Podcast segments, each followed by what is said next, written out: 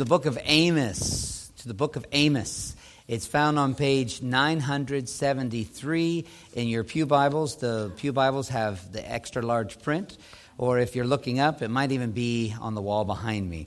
If you're, if, let us reverently attend to the public reading of God's inerrant, infallible, inspired word as it was given in the original.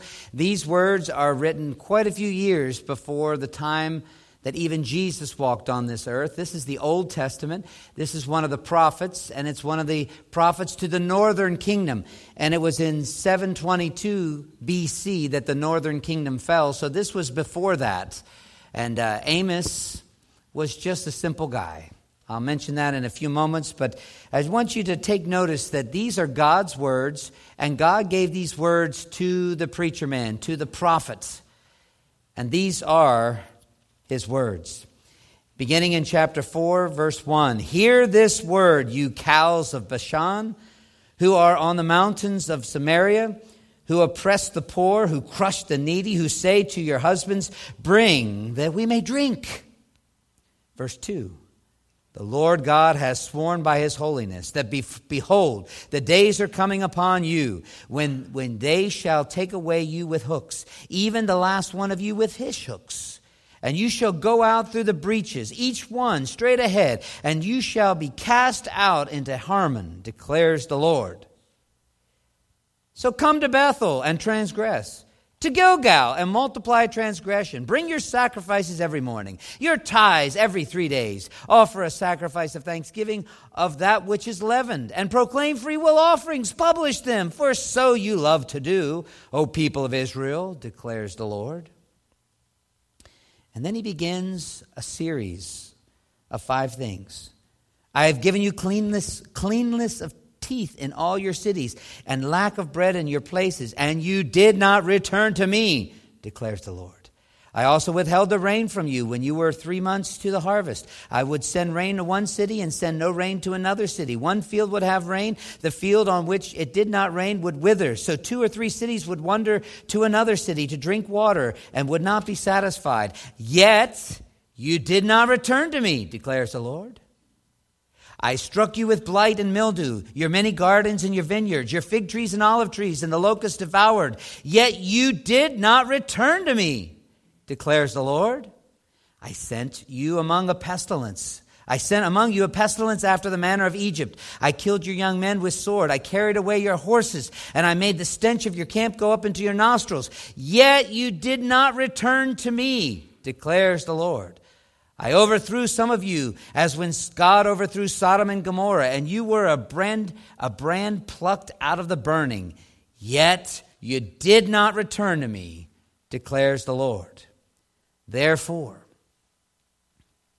Therefore, thus I will do, O Israel, because I will do this to you. Prepare to meet your God, O Israel. For behold, he who forms the mountains and creates the wind and declares to man what is in his thoughts, who makes the morning darkness and treads on the heights of the earth. The Lord, the God of hosts, is his name. That's chapter 4.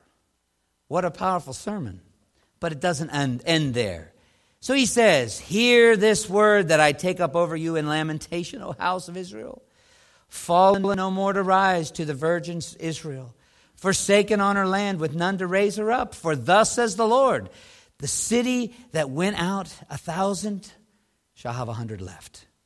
That which went out a hundred shall have ten left to the house of Israel. For thus says the Lord to the house of Israel Seek me and live. But do not seek Bethel, and do not enter to Gilgal, or cross over to Beersheba, for Gilgal shall surely go into exile, and Bethel, Bethel shall come to nothing. Seek the Lord and live, lest he break out like fire in the house of Joseph, and it devour with none to quench it, not even for Bethel. O you who turn justice to wormwood and cast down righteousness to the earth, he who made the Pleiades and Orion and turns deep darkness into the morning and darkness into uh, darkness the day into night. He darkens the day into night. Who calls for the waters of the sea and pours them out on the surface of the earth. The Lord is his name. Who makes destruction flash forth like the strong, so that destruction comes upon the fortress. They hate him who reproves in the gate. They abhor him who speaks the truth. Therefore, because you trample on the poor and you exact taxes of grain from him, you have built houses of hewn stone, and you shall not dwell in them. You shall have planted pleasant vineyards, but you shall not drink their wine. For I know how many are your transgressions. I know how great are your sins. You who afflict the righteous, and you take bribe. You turn aside the needy at the gate. Therefore, he who is prudent will keep silent in such a time, for it is an evil time. Seek good and not evil, that you may live. And so the Lord, the God of hosts, will be with you as you have said. Hate evil and love good, and establish justice in the gate. It may be that the Lord, the God of hosts, will be gracious to the remnant of Joseph. He goes on a little further in verse 18, saying, Woe to you. But verse 21, God says, I hate, I despise your feasts, and I take no delight in your solemn assemblies.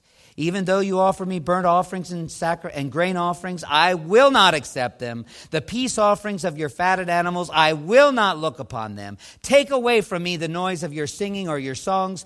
To the melody of your harps, I will not listen but let justice roll down like waters and righteousness like an ever flowing stream. Let's pray. Our Heavenly Father, this interesting sermon is now before us. I pray that the same Spirit of God that was at work when Amos first spoke it, I pray that the Spirit of God would stir us. We are, in a sense, some of the northern people of God. Oh Lord, I pray that we will not be like them, but rather will learn from them as we draw near to you and benefit from the message that's given to us. In Jesus' name I pray. Amen. Wow, I don't know if you've read Amos lately. It's kind of interesting. Did you notice the word grace actually is in there? The Old Testament sometimes is scary because it deals with sin and it deals with a God that's holy. But I want you to know the gospel's there. And as we come to the Lord's table today, this is the message that He's prepared for us. I want to walk you through the book so you can follow along with me. The first point I want you to see is that God is roaring. God is roaring. Okay, the picture is that God is the lion of the tribe of Judah, and he is roaring. I loved it when Art Lane came to me last week after the service, and he said he used to live in Washington near the zoo. And he said when the lion first roared, he didn't quite understand what it was, but he could hear it. And then he realized, and every time he heard it, it had that same effect. The lion roaring. Now, how does God roar? Well, the first sermon in Amos that I preached about was that he used the vocal cords of a, of a little guy who was a shepherd, was, was, a, was a, a trimmer of trees. His name was Amos. He was from a little town called Tekoa, which is real close to Bethlehem. It's just in the same region. It's very similar to, to little King David. When he was taking care of the sheep out in Bethlehem's fields, little Amos was taking care of the sheep down there. He was just a common guy. And that's one of the points that the roaring of God was used by somebody that nobody would have expected. God can use you.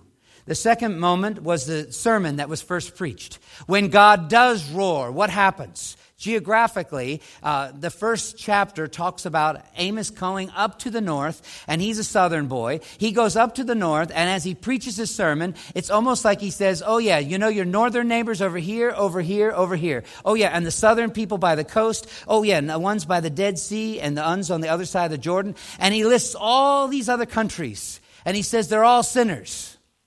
And anybody up north would have said, You're right, you're right, you're right. And then he finishes that geographical sermon by coming in and narrowing bullseye. And you are sinners too.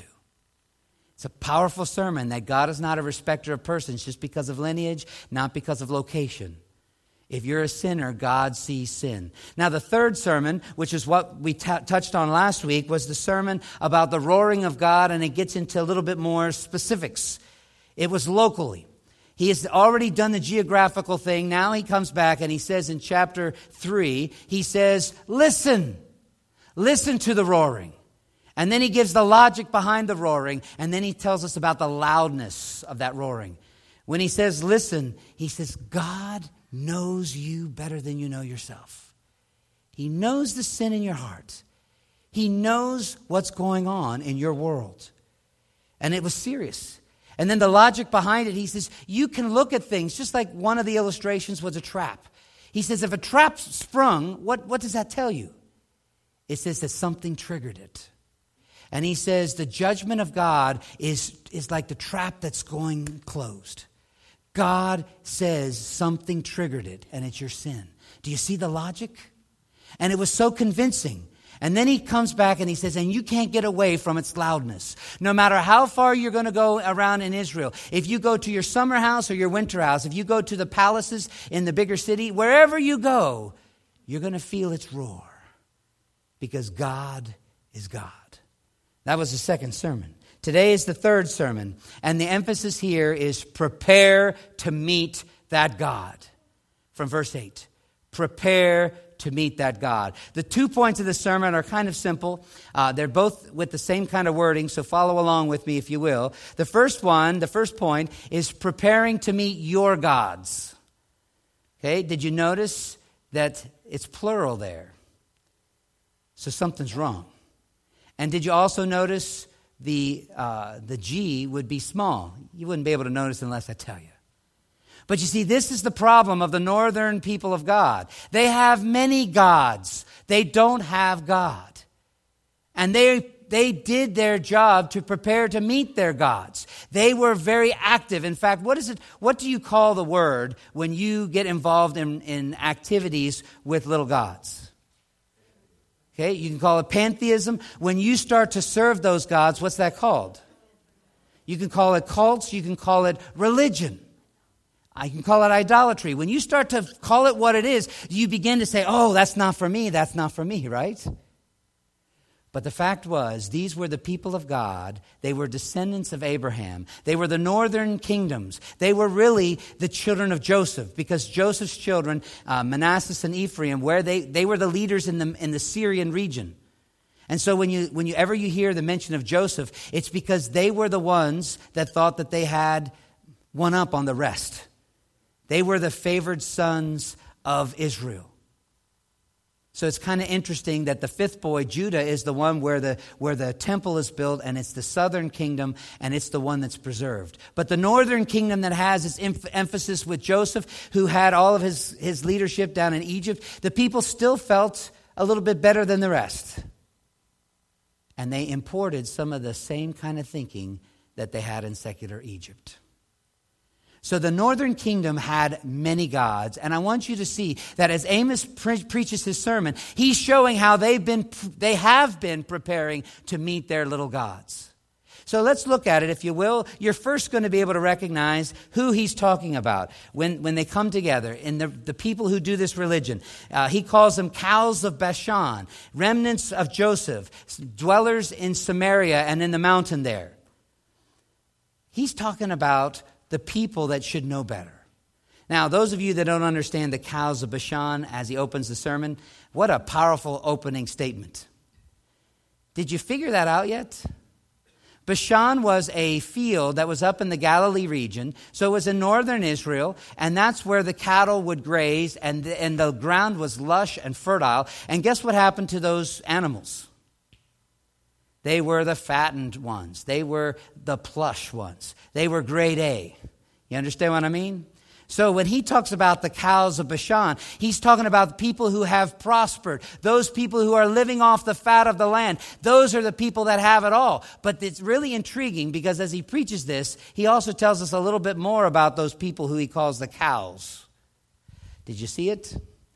It's a little bit silly when I look at the text, but he says uh, in chapter 4, beginning of verse 1 Hear these words, you cows of Bashan, you who are on the mountain of Samaria, who oppress the poor, who crush the needy, who say to your husbands, Fetch me some drink. Amos starts his message off to the ladies of the north. He mocks them because they have everything they want. They have their heaven on earth. And it catches a lot of people's attention here in chapter 4.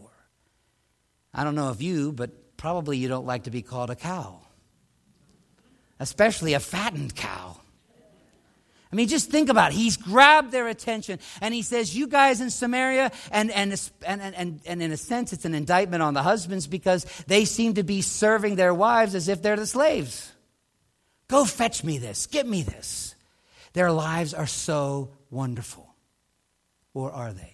So the opening passage is you, you get to see how the little gods that they prepare for. People are live, living it up, they're loving it. Uh, they have three churches where they can go worship. They worship in, uh, in Gilgal, they worship in Bathsheba, and they also mention, uh, if you look at the text there in chapter 4, he says they go to their places. Come to Bethel, come to Gilgal, and in chapter 5, Beersheba. So they have their alternative worship sites. You see, because they have been preparing to meet their gods. When they come together, um, what do they do? In fact, if you look down at the passage, they, they have this repetition every day. They have their investment. They're supposed to bring the tithe every three days. They sacrifice uh, quite often, but they have an interesting sacrifice. Did you notice? If you have your Bibles, I would like you to take notice of that. When they come in verse 4 to these false churches, they go through the motions just like they would in the true church down south. They offer sacrifices of thanksgiving, but they're, in verse 5, it's uh, what's, what's unique about their offerings? It includes leaven. In other words, it's not that special. They just bring the extra stuff. They go through the motions. Their religious ceremonies they are not, uh, they're not very legalistic, right? It doesn't matter if they mix it in a little bit with the way other people do things. And if you look a little bit more, you can say uh, they proclaim their free will offerings. In fact, they publish them. Now, what is Amos trying to tell us? He's talking about their pride. They go through all the motions. Their church services look so wonderful. It's so elaborate. It's so big. It's so grand. And everybody knows it's grand because they want to make sure you know. They are very religious. in fact, it says in the end of verse 5 this is really what you love. You love to be a part of something that's big, that's bold, that's lovely. You want to be in charge. You love it. You see, that's the, the, the things that they prepare themselves for. Now, the irony is, while they're going to these church services, while they're going through the emotions of, uh, emotions of religion, there's a few other things about them.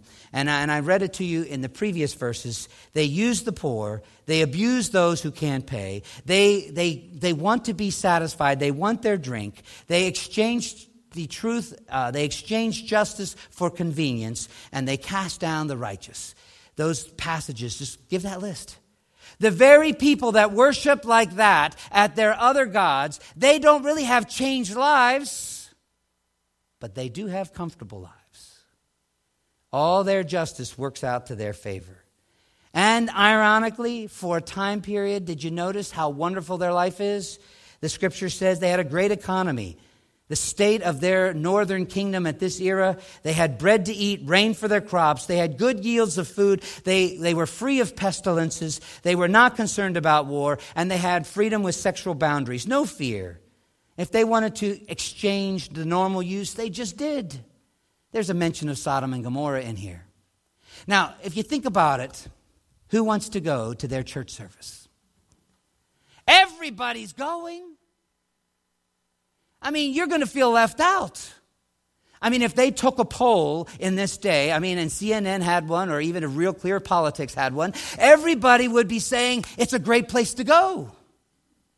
It's cool. They have live effects. It's really neat. Do you understand what I'm getting at? This is the spirit of that age. They didn't deny church, they made their own little gods and they devoted themselves to preparing to meet their little gods. And most of their gods served them rather than they serving God.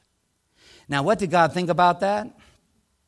He didn't like it at all. If you remember in chapter 5, verse 21, I hate, I despise your feasts. I take no delight in your assemblies. Even though you offer me these burnt offerings, verse 22 of chapter 5, uh, I will not accept them. The peace offerings of your fattened animals, I will not look upon. And even when you sing and when you make your melody, I won't listen. you can see it now, can't you? That's preparing to meet your own little gods of your own making. I told you there's two main points. I don't want to dwell on that point for too long because many of us already know how easy it is for us to go worship at that church. You know how easy it is? It's to stay home. It's just to go somewhere else. It's to be able to justify so many other things. The answer, the antidote to this is what he says in verse 8 of chapter through, of chapter 4. He says, because God is doing these things, he's going to do them. He says, prepare to what? Meet your God. In other words, you don't really know God. But he's the God of Israel. He's the God of this earth. And he says, prepare to meet that God. And that's the second point. Let me show you some things about that God. I want you to be able to marvel at it because he's so much bigger and greater than the church services and the plush events that have been publicized. If you look at the text, you're going to find at the end of chapter 4 how it explains what's going on. This God is a great God. In, um, for behold, um, and verse 12, therefore, thus I will do to you, O Israel, because I will do this to you. Prepare to meet your God. And now he says, let me, let me tell you about his majesty. And then I also want to tell you about his day. And I want to tell you about his holiness. So that's what Amos is doing in the rest of his sermon. He's telling us about the true God. Now, the true God, uh, and let me read it for you in verse 13. For behold, this God formed the mountains. He creates the wind. He declares to man what's in his thought. He makes the morning darkness and he treads on the heights of the earth. The Lord, the God of hosts, that's the God. This is who you need to meet. For the young people that just walked out, one of the definitions we, we always go through a few definitions. We ask them, What is the Bible? And the Bible is the revelation from God of Himself. Revelation. So the Bible is revelation, it's revealing from God. God's the author. But when I ask them what is worship, we try to boil it down to the simplest uh, terms. And the simplest terms that I've come up with is a worship is meeting with God. It's not a genre of music, it's a meeting with God. It's an encounter with God. It's being in God's presence. And when you react to God in His presence, that's worship. Sometimes you're going to fall on your knees. Sometimes you might dance before the Lord with all your might, although dancing's a little hard these days.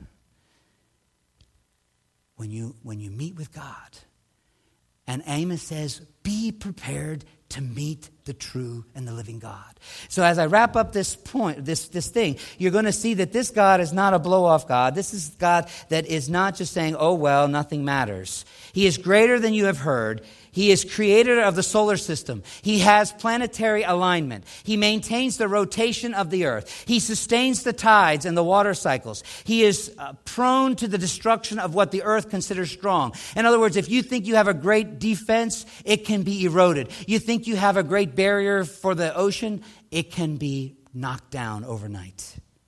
He is aware also of sin. And verse 12, God knows it. We have a sovereign God. We have an omniscient God. We have an all powerful God, omnipotent. We have a wonderful God. Prepare to meet him. Amos doesn't stop there. Amos tells us that this God has a day of the Lord, the, the day that's going to come. He's going to hold people accountable, and you can see it at the end of chapter 5. And he says, Woe to you who desire the day of the Lord. Why would you have the day of the Lord? This is verse 18. It's darkness, not light. If a man fled from a lion and a bear met him, or went out of a house and leaned on his hand against the wall and he was bitten by a serpent, he says, You think that you're going to find comfort if you go to the Lord the way you are? he says. God is not a pushover because God is holy. And that's really the second point about our God. He is great and he is holy. And because he's holy, he loves righteousness. He calls it beautiful. And he calls sin iniquity, and he has to hate it. So we already went through, and our God does not like religion, he wants a relationship. He's condemned all the churches that are manufacturing their own kind of little gods because they are breaking the first commandment Thou shalt have no other gods before me. So this God made everything, but this God can change things. And that's what Amos is saying. He is free to change things. He changes things up. So look at what God does. He says, You have houses, but you're not going to benefit from them because God's justice is going to change things. You have vineyards, but that wine will not be tasted by you. He says, You have afflicted the good people, you bullied them. Well, you're going to lose your land. You have taken bribes to, to sweeten your cash flow, and he says you're going to end up with nothing. You refuse to really help those in need at the gate that you see. You pass by them when you are going to have a greater need, and you're going to find no one to help you. He's going to cut off the bread. He's going to stop the rain. He's going to limit the harvest produce. He's not going to hold back the pestilences. He said, it's just like in Egypt, I'm doing it again.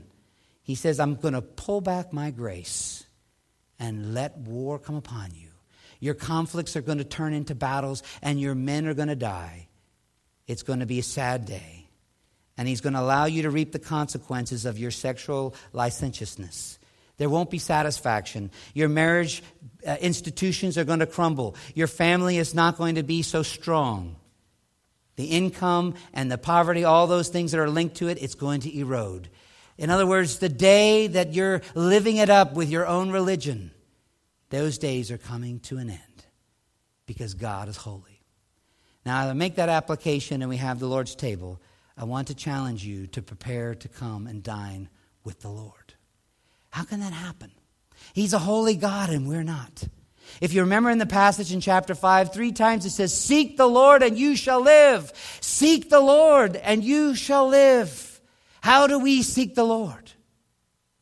Well, you got to turn from your wicked ways. And the Lord's table tells us the two R words to remember and to repent. And that is what I call upon all of God's people, all of you here today, is to remember and to repent. As we come to the Lord's table, we remember the Lord's death, as the text actually tells us. We look to the cross and we see it empty. Just like the movie that's going to be shown, that is being shown. I'm going to take the youth group there tonight at 6:30. Risen. The cross is empty. The tomb is empty. Why? Because Jesus already paid it all. We remember that He took what he accomplished, what only he could do. God hates all of our phony religion, but God does not hate the atoning sacrifice. What can wash away my sin? Nothing but the blood of Jesus. You see, when the blood of Jesus is applied to our hearts, then we don't have religion anymore. We have a relationship. There is no condemnation to them who are in Christ Jesus. There is no more ju- judgment that has to fall upon us. You see, the, the world is still in Romans chapter 1. They're leaning on their own understanding. They're doing what's right in their own eyes. And God has given them up to unclean thoughts. They, they, they deny the Creator and they worship the creation. They heap to themselves their own little gods. But those of us who have seen the, the cross, we understand what happened at Golgotha. We know that when the earth shook and when the temple veil was rent, we know that Jesus paid it all. And now we are no longer into religion. We're into a relationship with a Savior. Seek Him. Seek Him and live. Our Heavenly Father, as we come to the end of this message, I pray that we might see how wonderful God, a wonderful God you are, and how glorious a Savior. I thank you for the testimony that even Brother Ron Elkin gave as he's talking about taking the gospel of Jesus back to Israel so that the people that are immigrating there who don't know where to live are going to end up being on that property and hearing about Yeshua, about hearing about the one who changed religion into a relationship. Lord, we thank you that God so loved the world that he gave his only begotten Son, that whoever would believe in Christ would not have to perish, as so many people in the northern kingdom did, but would have everlasting life. I thank you in Jesus' name. Amen. The elders would come on forward. You'll know that when, when uh, this whole explanation about, the, uh, about the, the judgment of God coming, the day of the Lord, it's interesting that the people of the north, they had a tough time believing it. And so when the judgment of God came upon them, you were going to find that uh, last week I said uh, from chapter 3, the shepherd was going to go and try to rescue what was left, and it was going to be a lamb chop and a lamb's ear. There wasn't much left.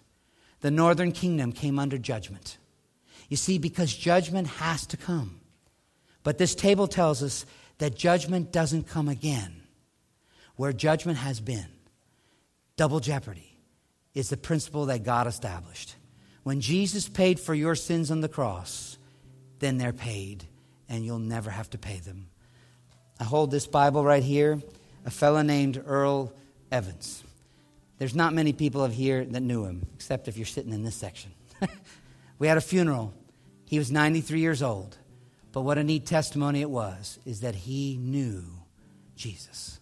Back in 1974, even though he had been a good man, he was not a Christian man until Jesus saved him.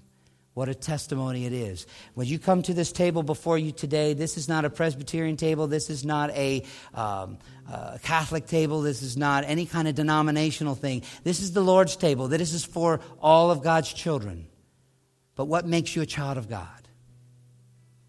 It's not by lineage, it's by forgiveness.